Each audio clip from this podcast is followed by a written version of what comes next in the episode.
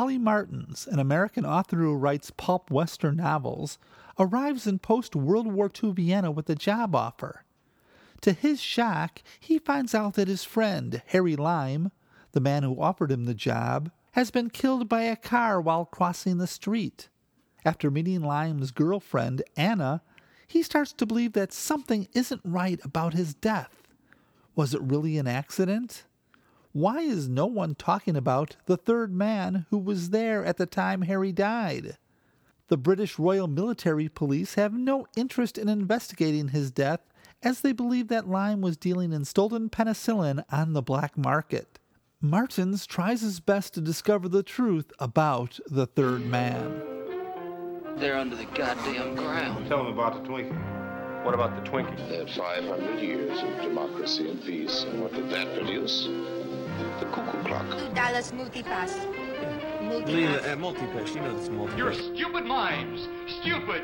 Stupid. I don't know whether I even want to go out with Jeff again. The High Court may well sentence you to torture. Can you play the piano? I can, and sing at the same time.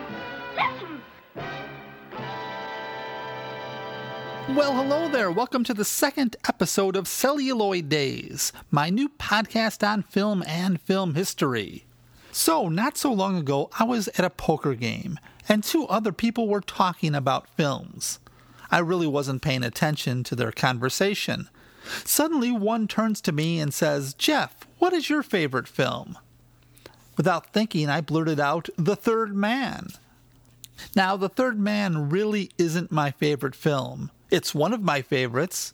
I could have said a number of films. You see, I don't have one favorite, I have many favorites, and they're all at about the same level. Now, as I talk about films on this show, one thing you'll never hear me use is a rating system, like four or five stars. This movie gets two and a half out of five stars. You see, I don't believe in them. In my opinion, they just don't seem to work. There's a good bit on the last show of season 6 of Mystery Science Theater 3000 in which Mike and the bots read through film critic Leonard Maltin's book and compares his rating from one movie to another. It's pretty funny and it proves my point. Now, when I started to put this together, I told myself there wouldn't be any spoilers. I didn't want to ruin the experience for anyone who hasn't seen the film. But then I realized I can't do that. It's impossible to talk about this film without spoiling it. So you are warned. If you haven't seen the film, please shut this off, go watch it, and then come back, okay? The Third Man was directed by Carol Reed, who was an English film director and producer. He did such films as Odd Man Out, The Fallen Idol, and Oliver. For Oliver, he won the Academy Award for Best Director. For The Third Man, he won the BAFTA Award for Best British Film and was nominated for the Academy Award for Best Director. On a side note, actor Oliver Reed is his nephew. Reed was highly criticized for the way he shot the film, with many unusual camera angles, as many thought they were distracting, but I have no problem with that. I love directors who do things different. In general, the film received overwhelming positive reviews, and it was a huge hit in Europe.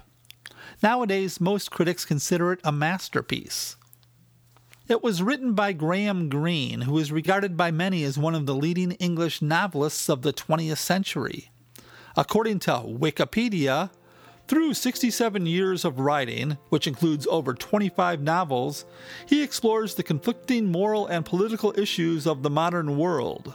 He was awarded the 1968 Shakespeare Prize and the 1981 Jerusalem Prize. So basically, he's no slouch. Reed and Greene had previously worked on the very successful film The Fallen Angel, which was another huge hit the year before. Apparently, he wrote a novella at the same time he wrote the screenplay, but he did so just for working out the atmosphere, characterizations, and mood of the story and never intended it to be published, but eventually he used it for a novelization of the film. According to Welles, Greene only wrote a rough draft of a script based on an idea by producer Alexander Korda, and it was Carol Reed who should get the real credit for writing the screenplay. The film stars the remarkable Joseph Cotten. He was one of the original members of Welles's Mercury Theater. He starred in three of Welles's films Citizen Kane, The Magnificent Ambersons, and Journey into Fear. He was also in such classic films as Shadow of a Doubt, Gaslight, Love Letters, Duel in the Sun, Portrait of Jeannie, and Niagara. Later in his career, he did things like The Abominable Dr. Phibes, Lady Frankenstein, Baron Blood, and Soylent Green, but you know. I read an interview with him at one point where somebody asked him about those later movies. It's not for the money, he just gets nervous not working. One of his last films was Michael Cimino's infamous Heaven's Gate. His career lasted four decades both on the stage and the screen. I can't say enough good things about Cotten. He's a marvelous, handsome actor who can play lighthearted roles and the most serious roles. I mean, he's so damn likable in Citizen Kane and so damn evil in Shadow of a Doubt. Alida Valli plays the female lead. Valli was her acting name. Her real name is something I won't attempt to pronounce. Apparently, it was David O. Selznick who convinced her to change her name to Valli, as he thought it would create the same magic as Garbo. So, for the most part, she just went by the last name Valli. Selznick called her the most beautiful woman in the world after Greta Garbo. She was an Italian actor who was born in 1921 and had a long career that began in 1935 and lasted till 2002 with over a hundred films. She also, had a, she also had an impressive career on the stage. She plays the tragic Czech refugee who was the girlfriend of Harry Lime. And here's a bit of a spoiler her papers might not be in order. And then, of course, there's Orson Welles. And here's the big spoiler do not listen to this part if you have not seen the film. Orson turns out to be Harry Lime, who's not dead after all. he has one of the best first appearances I've ever seen in a film over an hour into the movie. I will say that I'm a sucker for Welles. I just love to hear the dude talk. Whenever I come across an old interview on YouTube, I have to watch. And he puts on all his charm in The Third Man. He only worked for a week on the film and wrote some of his own dialogue, including the famous cuckoo clock speech. Welles was definitely the right person to play this part because the person had to be an awful, despicable person, but also the type who could charm anybody into liking him. Trevor Howard plays Major Calloway, the head of the British Royal Military Police, who is doing his best to convince Joseph Cotten to leave and return to America.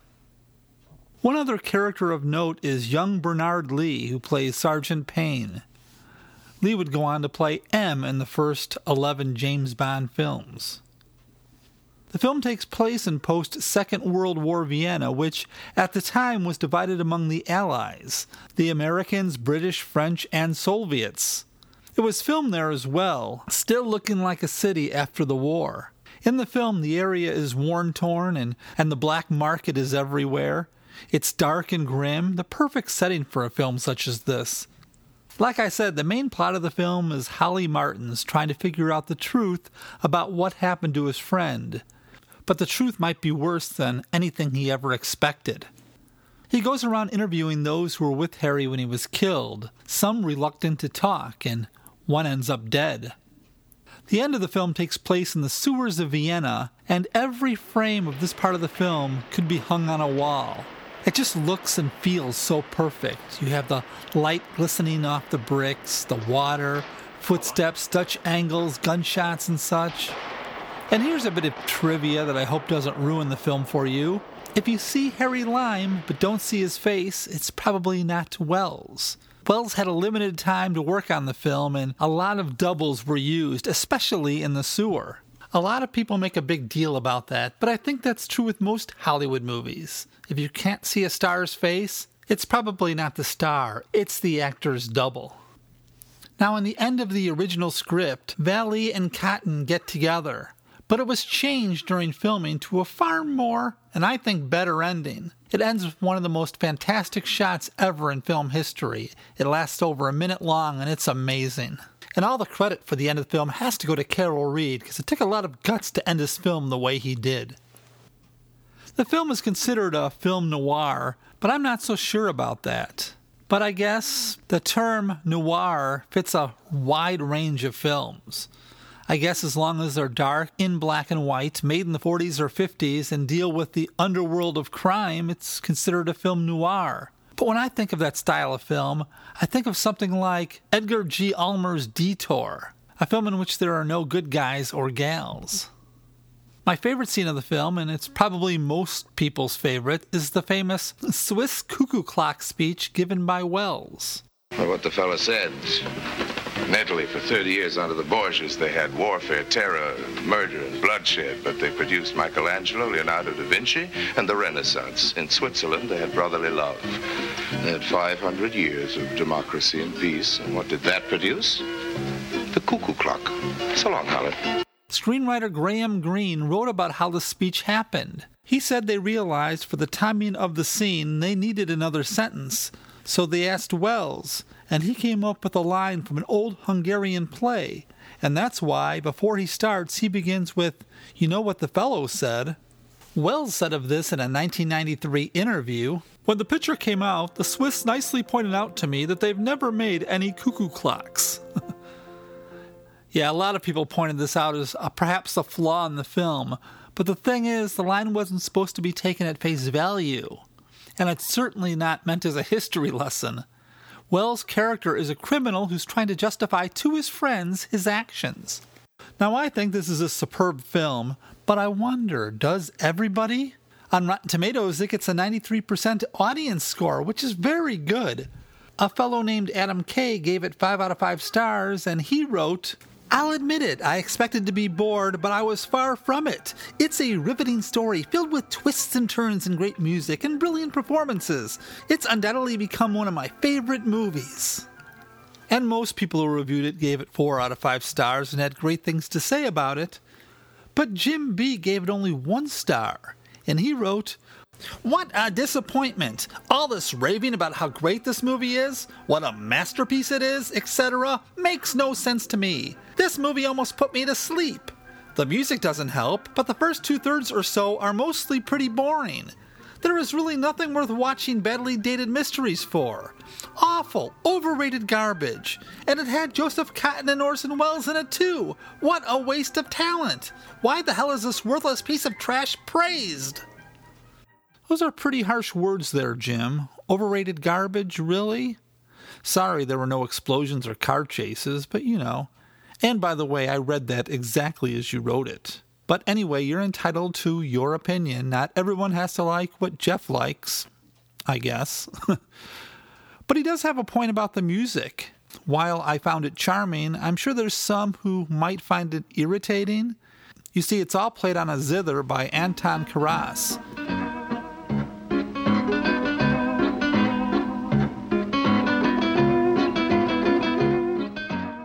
It's one more thing that makes this film a bit different from anything you've seen before.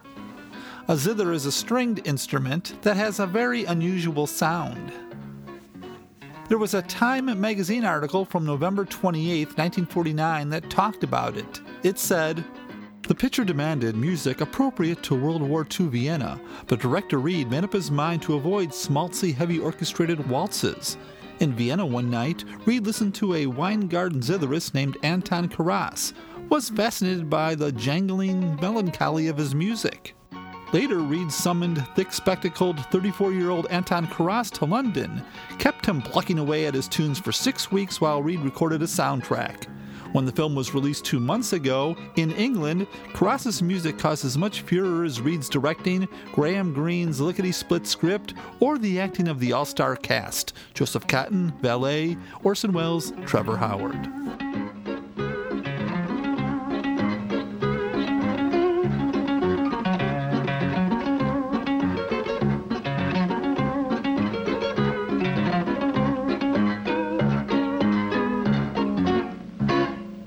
Watch the new Beatles documentary Get Back on Disney, which is very cool by the way, in the first part you see John Lennon playing the Harry Lime theme from the film. And if you're like me, that tune will get stuck in your head. Now, about the narration. At the beginning, I always assumed it was Trevor Howard, but apparently it was done by Reed himself. I never knew the old Vienna before the war with its Strauss music, its glamour and easy charm. Constantinople suited me better. I really got to know it in the classic period of the black market. We'd run anything if people wanted it enough and had the money to pay. Of course, a situation like that does tempt amateurs, but, well, they, you know, they can't stay the course like a professional. When the film was released in the U.S., Reed's voice was replaced by Joseph Cotten because Selznick did not think that American audiences would relate to the seedy tone of the original. He also changed some of the wording and cut out 11 minutes from the film. Luckily, the version we see today is the original version with the original narration and the 11 minutes put back. When it was released, it had mostly positive reviews.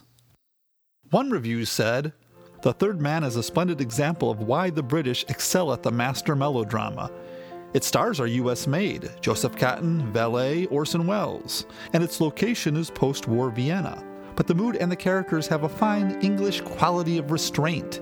Credit goes to Carol Reed, best of the English directors.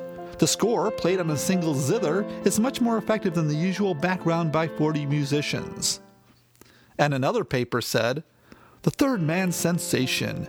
Carol Reed's superb new thriller, The Third Man, starring Joseph Cotten, Valli, Orson Welles, and Trevor Howard, is proving the box office sensation of Broadway by amassing $51,000 for its first week at Victoria Theatre, the management announced. The film, which was produced and directed by Carol Reed, based on a script by Graham Greene from his own novel, was unanimously praised by all critics of the Metropolitan Press and is already being heralded as the outstanding picture of 1950. When Orson Welles was asked how the film was received, he answered like this. And I wish I could do a decent Orson Welles impersonation, but I can't, so. In Europe, the picture was a hundred times bigger than it was here. It was the biggest hit since the war. It corresponded to something the Europeans could understand in a way that Americans didn't. The Europeans had been through hell the war, the cynicism, the black market, all that. Harry Lime represented their past, in a way, the dark side of them, yet attractive, you know. You cannot imagine what it was a kind of mania. When I came into a restaurant, the people went crazy. At the hotel I was staying in, the police had to come and quiet fans. It was my one moment of being a superstar, to traffic stopping superstar. The best part ever written for an actor. Had I not been trying to finish Othello, I could have made a career out of that picture. Orson Welles did capitalize on the third man a bit. He starred in a radio show about the early days of his character, Harry Lime.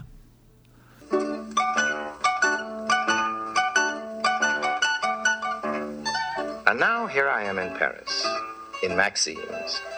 I'll spare you all the sordid details. What matters now is that my dinner companion is a, a vendeuse at a couturier's, which means her profession is helping Jacques sell all those dresses of his. She is Polish. I'm enjoying myself, you know. I didn't think I would. Go ahead, go ahead. Enjoy yourself all you want to. I'm on an expense account. Do you mind if I ask you a rather personal question? Uh, no, I don't think so. I'd like you to tell me something about the criminal underworld of Warsaw. For a couple of years, Mr. Lime, and uh, only because my family needed the money very much. Yes, I I was know attached is, to the Warsaw police. The I think I was helpful. If you want to see why some films just should never be colorized, should stay black and white, watch this movie. Coloring this film would just destroy it because it's shot so beautifully. Now, if I were to group films into buckets, and one of those buckets was labeled a perfect film, films that I could watch over and over again, The Third Man would definitely be there. But I'd like to know what you think. Send me your thoughts on The Third Man. Is Mr. Martins engaged on a new book? Yes. It's a murder story. It's based on fact. It's called The Third Man.